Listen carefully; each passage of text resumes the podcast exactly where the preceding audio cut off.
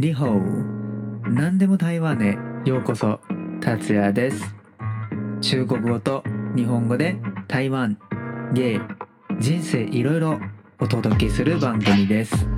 イヤホンをしっかりつけていきましょう。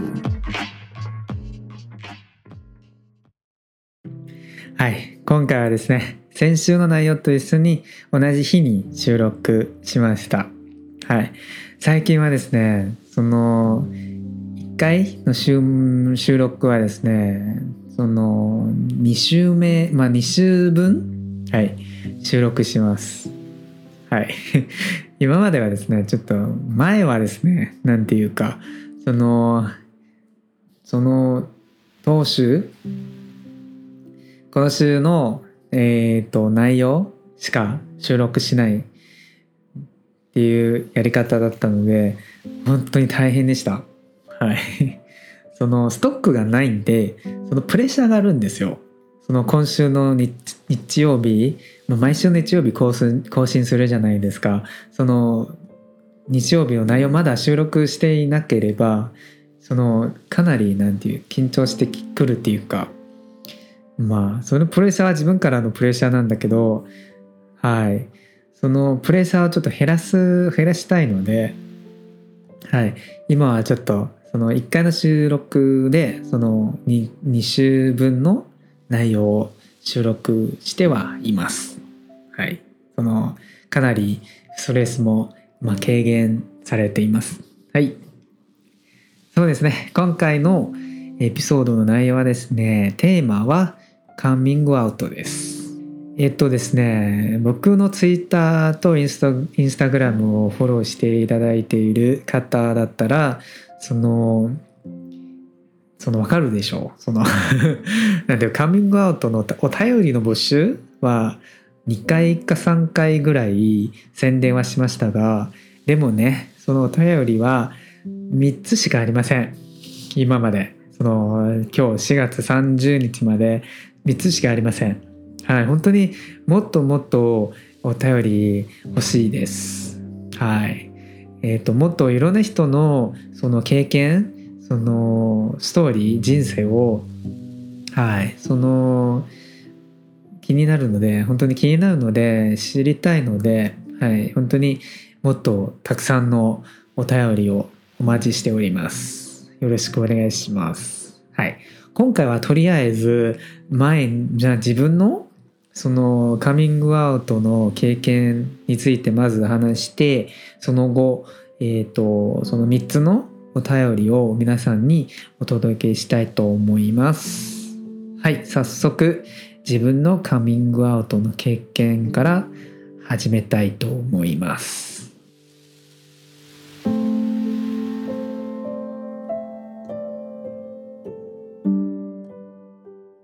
ちょっと思い出してみて今まで僕のカーミングアウトはかなりラッキーだと思いますね。はい。今までなんか悪いこと一度もないんですね。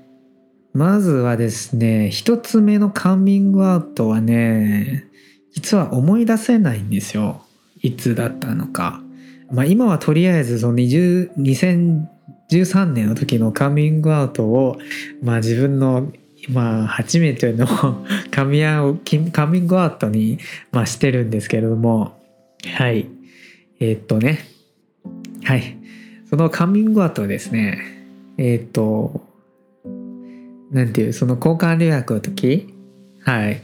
一人のなんていう日本人の男の子がすごくなんかいいいいやつでちょっと気になってはいたんですよ。その男の子ね。でその交換留学が終わる前にそのそいつ？なんでそいつと呼んでるんでしょうね。その後わかると思います。はいそいつからねちょっとその LINE のメッセージが来て「タズヤお前何々ちゃんのこと好きだろ?」っていうメッセージだった。はい。で僕本当にこのメッセージはわけのわからないメッセージだと思いました。なんでそういう質問したのとまあ返したんだけどそいつからまあ俺はあいつが好きだからあ俺は達也と親友だからそこについてちょっとあちょっと話したいなと思って。え？何？これ。うん本当にわけのわからないでしょ？僕本当にその何々ちゃんその女の子とは仲はいいんだけど本当にただの友達です。で僕も何回もそのそいつそういうなんか僕は何々ちゃんとはただの友達ですよとか何回もいたんだけどそいつはいつも「まあお前は優しいから気をつけてんでしょ?」って言われて気を使ってないんですよってねなんていうどうしても信じてくれないから本当にムカついたんですよ。はい。頭にきました。でその後僕はそのメール書きました。書いて送りましたそいつに。はい。そのメールの内容は何かというとカーミングアウトと告白です。はい。なんで告白したかっていうのも今でもちょっとちょっと自分でもわかんないんですけどでもその効果はかなり良かったです。効果 効果っていうかそいつは本当に信じてくれないからそのカーミングアウトと告白はいっていう攻撃はかなり効いたと思います。でそいつは落ち着きました。はい。で送ってその交換留学はもうすぐ終わるのでまあまあこれからもう多分なんていうもうあ合わない合わなくてもいいって思ってました。はい、このメールのけなんだ指名のところねそのこのメールは最後になるかなって僕はこういうふうに書きました。はい。今までありがとうとも書きました。本当にこの人とはさよならみたいな、まあこういう気持ちで、まあ書きましたんですけど、まあ書いたんですけれども、で、そいつからの返事を待つんじゃないですか。本当に、まあドキドキしてましたね。その、どんな返事が来るのかわからないじゃないですか。だからちょっと緊張してて、その返事を開いた時にまだ覚えてるんですよそのドキドキ感で開いてあ本当に教えてくれてありがとううんそんなまあその知らずにその達也のことを傷つ傷つけたと思いますが本当にすみませんっていうはい返事でした。うん、最後はですねこいつねえっ、とえー、これからも僕と達也の絆を切りません。うん。これからも親友でいてほしいって言われました。本当に結末はすごく良かったんですね。はい。まあ、こいつからちょっと、なんていう、受け入れられて、うん。本当に嬉しかったです。うん。まあ、今でも連絡はしてるんですよ。こいつと。うん。そう、だから、本当にいいやつだなって今でも思います。うん、本当にラッキーでした。で、このカミングアウトはですね、その半分、その、自主的な カミングアウトじゃないと思いますね、半分。半分はちょっと仕方なくカミカミングアウトしたっていう感じですね。うん。だってもうこういうふうに言わないと信じてくれないでしょあいつ。うん、だからカミングアウトするしかなかったと思います。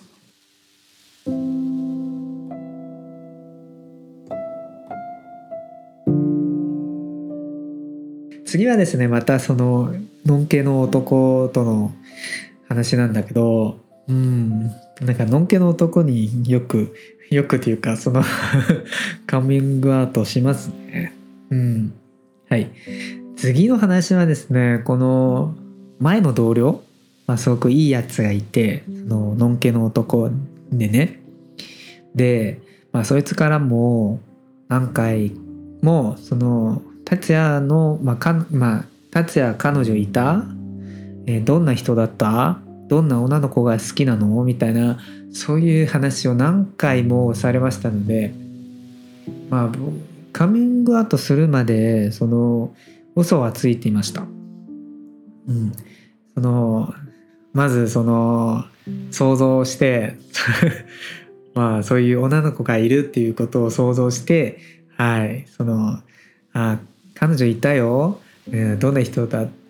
どんな人とかえっとまたはその好きなタイプの女の子 とかそれをまず想像しておいて、はい、聞かれたらこう答えるみたいなそういうことはしてたんですけどでもある日やっぱりその相手は本当にいいやつでね、はい、これ以上まあ嘘をついてついたら本当にこっちが悪いっていうかその本当にこれ以上はもうしたくない、うん、自分のいい友達にそういう嘘をまあつき続けるっていうのもまあ良くないことだと思うからはい。カミングアウトしました。はい。うん。ある日ね僕らはねその食事をしてて2人だけでね、はい、食事をしててはい、その時は僕が言ったのはその女の子のことはその友達としか見られないっていう風なことを言ってまあうんあいつはちょっと分かってくれたのかなってその反応から分からなかったので、まあ、翌日またその僕こっちからメッセージを送って「あの俺昨日言ってたその女の子を友達にしか見られないっていうこと分かった？っていうその意味分かった？って。こっちから、まあ、聞いたんだけど。はい。実は俺はゲイだよとかこれもはい言いました。はい。であいつはねただ、まあ、最初はただあ達也は女性に興味ないなってただそれだけ思ったんですよ実は。うん、ゲイだって思わなかったみたいです。うん、だけど僕はそのカミングアウトして、はいまあ、幸いなことはそいつ、うん、受け入れてくれました。はい、そいつから、まあ、なんていう僕は、まあ、俺はすごく感動してるよその受け入れてくれてありがとうって、まあ、あいつに、まあ、言いましたが、まあ、そいつはね、ちょっと、ん何よ、俺らはもう親友でしょって言われた。本当に感動しました。うん。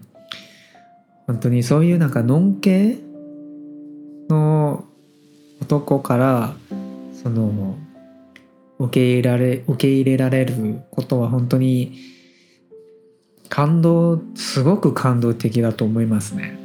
はい、なぜかっていうとまあゲイの皆さんは多分、まあ、そう思ってる人もいると思いますがそののんけの人はですねよく自分はゲイに好かれるって勘違いする人が多いんですよ。はい、もし周りにゲイがいたらあもしかしたらあいつ俺のこと好きかなって思う人？そういうはい。そういうふうに思ってる人はいると思います。まあでもなんていうその必ずのんけのことが好きになるっていうわけでもないし本当にそう思わないでほしいです。はい。だからそののんけの人からはい、その、はい、受け受け入れられて本当に嬉しいです。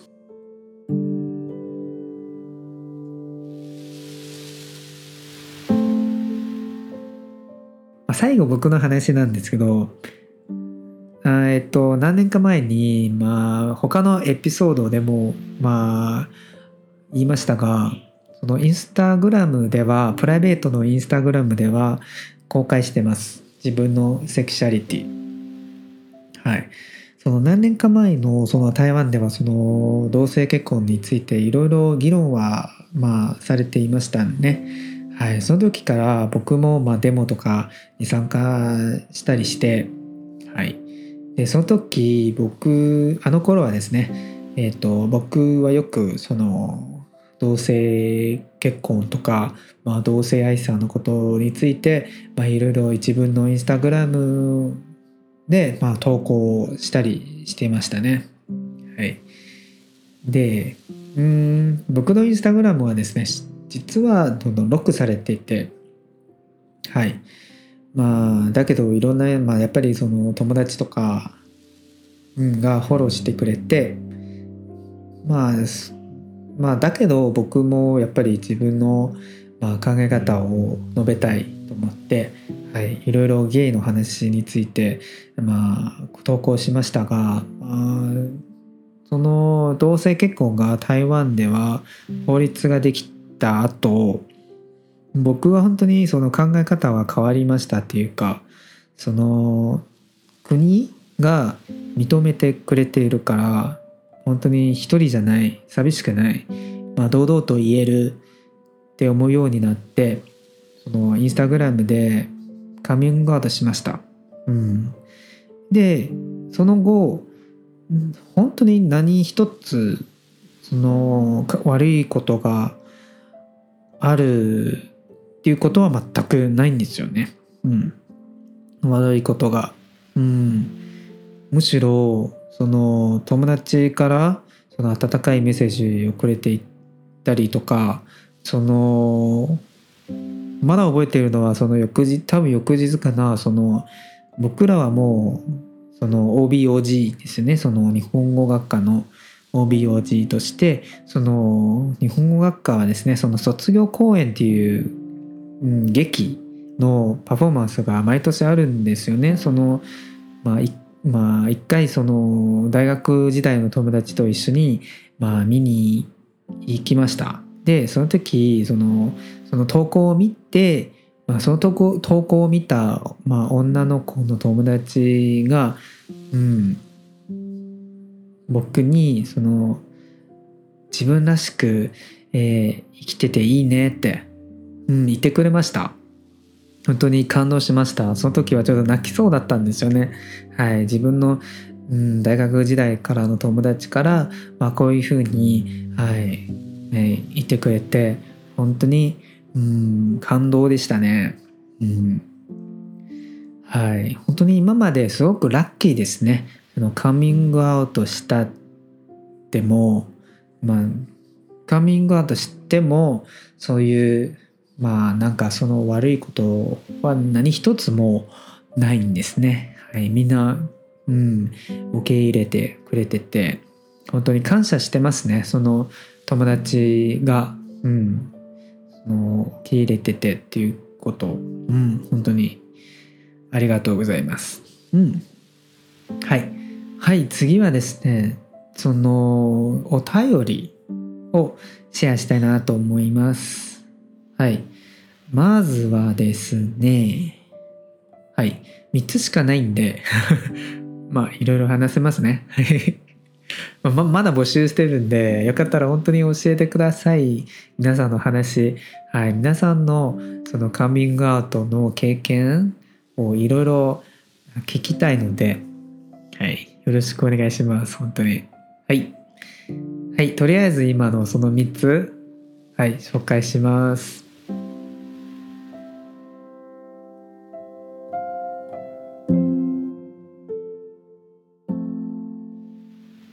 はい。まず1人目はペンギンさんですね。シンガポールのケペンギンさんから、うん。こういう話があります。はい。ちょっと読みますね。カトリックで育てられた私は男性に性的に興味を持っても自分がゲイだと認められなかったカトリックは同性の愛や性的行動が宗教,、まあ、宗宗教的な罪であり信じていた私はその頃、えー、苦しんでいた。18歳彼氏ができても私は罪をしてしまうと、えー、繰り返して思っていてその時の彼氏に、えー、感情的な傷をつけた、うん、別れてから自分のアイデンティティが未解決であることで分かって、えー、自分が素直になりたくてゲイだっていうことを認め始めた。はい。21歳で親友だけに伝える勇気があったが自分のままに素直素直になるのに少々、はい、一歩踏み出して周りの人に聞かれたら親友でない人にも言えるようになりました今34歳 ,4 歳の私は7年間彼氏7年彼氏と仲な 彼氏と7年間付き合っていてお互いの家族も受け入れてくれているっていう話でした。うん、宗教でいろいろ苦しんでましたね。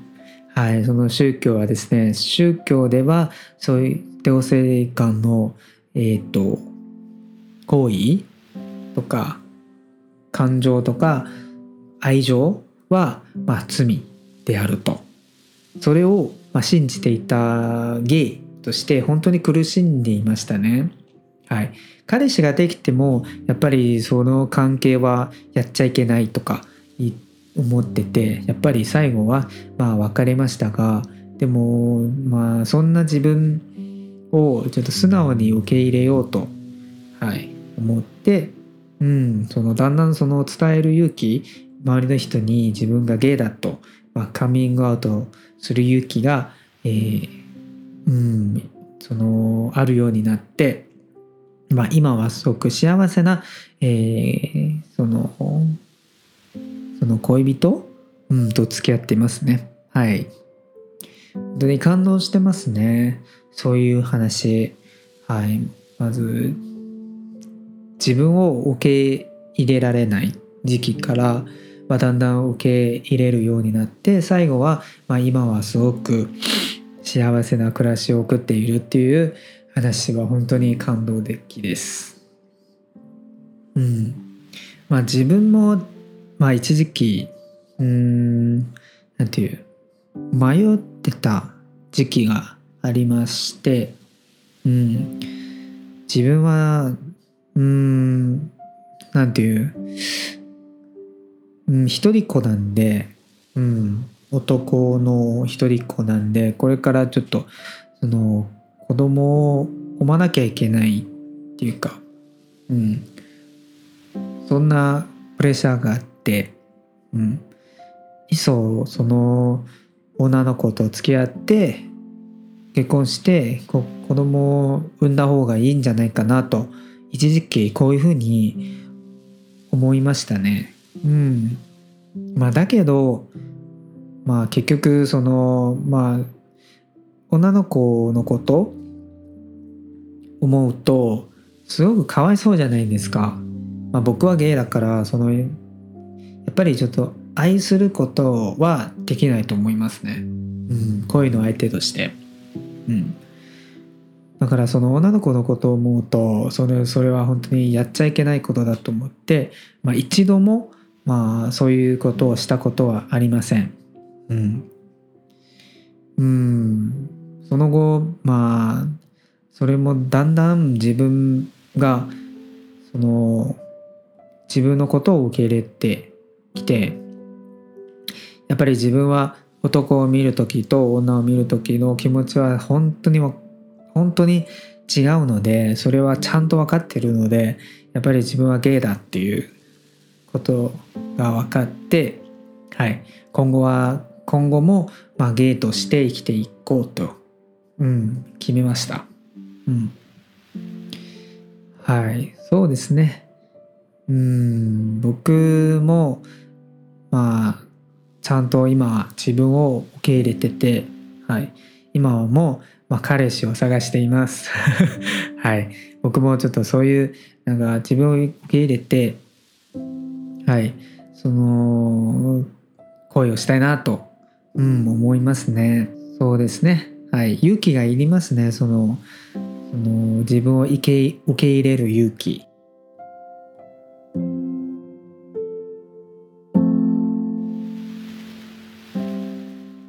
次はですねちょっと面白い話にしたいと思いますね。その もう一人の投稿なんだけどそのイアンっていう人からの、えーと、お便りなんですけども台湾人のゲイで面白いから読みますね。まあ中国語だから翻訳します。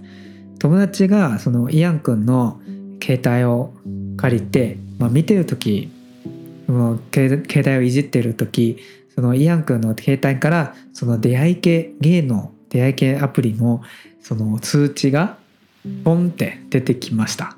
はい。はい。それは自分からのカミングカミングアウトじゃなくて携帯にカミングアウトされたっていう話ですね。はい。はい。そのお知らせが来るっていうのはまあ時々その出会い系出会い系アプリのメッセージが出てくるんじゃないですか。そのちゃんと出てくるっていうか内容も出てくる。のでそれで分かったでしょうね。その イアン君の友達。はい。それは本当に僕も実は携帯を貸すのは本当に嫌でうん。の出会い系アプリの通知をオフにしてないので、はい、オフにしたくないんですよ実は。そのメッセージがあったらそれわからないじゃないですかオフにしたら。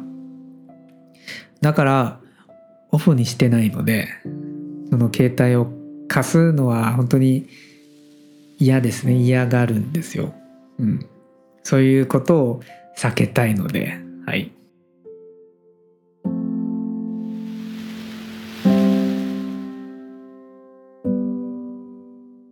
最後になりますがそのえっと工藤さんっていう方からのお便りなんですけれどもはい。工藤さんは台湾人のゲイ。で、はい、中国語だけど、えー、翻訳して言いますね。はい。まあみんまあたくさんの人はその両親にカミングアウトするんだけどでも工藤さんはゲイってやることはその工藤さんの両親からそういう言われましたっていうか。うん。えっ、ー、と一回ですね両親と喧嘩しててその両親からなんかお前がゲイでやることを俺ら知ってるよってうんっていうこと言われてなんで分かったのかは分からないんだけど多分パソコンかな？あその時は自分のパソコンがなくてその家族全員一つのパソコンを使ってたので多分パソコンで分かったでしょう。はい。で2018年11月24日のその同性結婚の、えー、国民投票の前その家族のその年配年配というか 違う。家族がその LINE で LINE のグループの中でそのゲイのことをすごくなんていう差別的な発言があって他のその家族若い人たちがそのゲイの方を持つ持ってくれててうんその工藤さんはですねちょっと我慢できなくて Facebook で公開しました。自分がえっ、ー、と彼氏がいるっていうこと。公開しました。本当に勇気ありますね。僕だったら絶対言えない。はい。でもまあ工藤さんはこの Facebook で公開した後親戚から「いつ結婚するの?」っていう質問が消えました。うんいいですね。僕も聞かれたくないんですよいつ結婚するの？っていう質問。はい。まあでもね今同性結婚もできるからそれもまあ避けられない質問になっちゃったのかなって思うんですけど。はい。同性同士でも結婚できるからねはいはいこの経験はですね本当に両親と関係ありますね。はい。僕だったら今はまだ言えないんですよね。うん。両親だったら、まあ考え、考えたことありますね。その、もし自分がすごくいい彼氏がいたら、カミング両親にカミングアウトするかもしれないんですけれども、でもそれをまだわからない。うん。本当にできるかどうかはまだわからないんですね。はい、本当にハードルがすごく高いですね、両親って。うん。まあでも、いつも思ってるのは、その、家族って、自分の家族を、うん、守るための存在じゃないんですか？うん。その、家族のシェルター、うん、になるべきですよ。うん。そのそういうふうになんかすごく怒ってまあ他の人の場合だと多分なんか追い出されたケースも多分あると思いますね。本当にそういうなんかうん家族って本当にまあ何があったら家に帰りたいじゃないですか。そう家に帰ったらまたその家族がこういうふうに怒ってきたら本当に 泣きます。悲しいですね。だから本当にうん。皆さんもし自分の家族の中でそういうゲイの人がいたらうん。その見守ってほしいです。うん。そういうなんかきつい言葉とか言わずにとにかく見守ってほしいです。その家族のなんていう家族がいてくれたら本当に安心します。僕らゲイとして、うん、何があっても家の中にそのなんかサポートしてくれる、うんえー、家族がいると思ったらそれも、うん、苦じゃない。と思います、うん、本当に家族って、まあ、そういう存在であるべきだと、うん、僕は思います。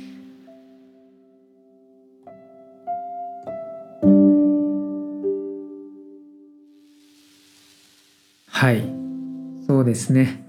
その今回の3つの、えー、お便りをお読みしましたがはい今回のエピソードはですねその皆さんカミングアウトするべきだということを言うつもりではないんですよ。うん、まあ皆さんもいろんな状況がありますし、はい、そのうん。まあカミングアウトすることの一つの目的はまあよりいい暮らしを送れるようにっていうのは本当にその目的ですね。うん。もっと自分らしく生きることができるっていうことが目的だと思います。もしそのカミングアウトしたら、えっと、家族の絆が消えるとか、その家族と、うん、うまくいけなくなることだったら、それはカミングアウトしなくてもいいと思います。うん。カミングアウトはただの一つの選択肢ですね。はい。必ずカミングアウトしなければいけないというわけではないので、はい。皆さんも、まあ自分の状況があるので、うん、ちゃんとその状況を見て、はい。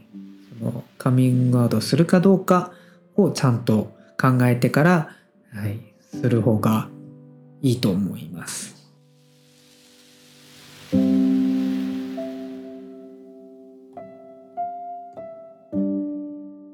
今回の、まあえっと、カミングアウトの話はここまでにしたいと思いますが、はい、他のリスナーもし自分のカミングアウトの話を、えっと、教えていただけたらなと思います。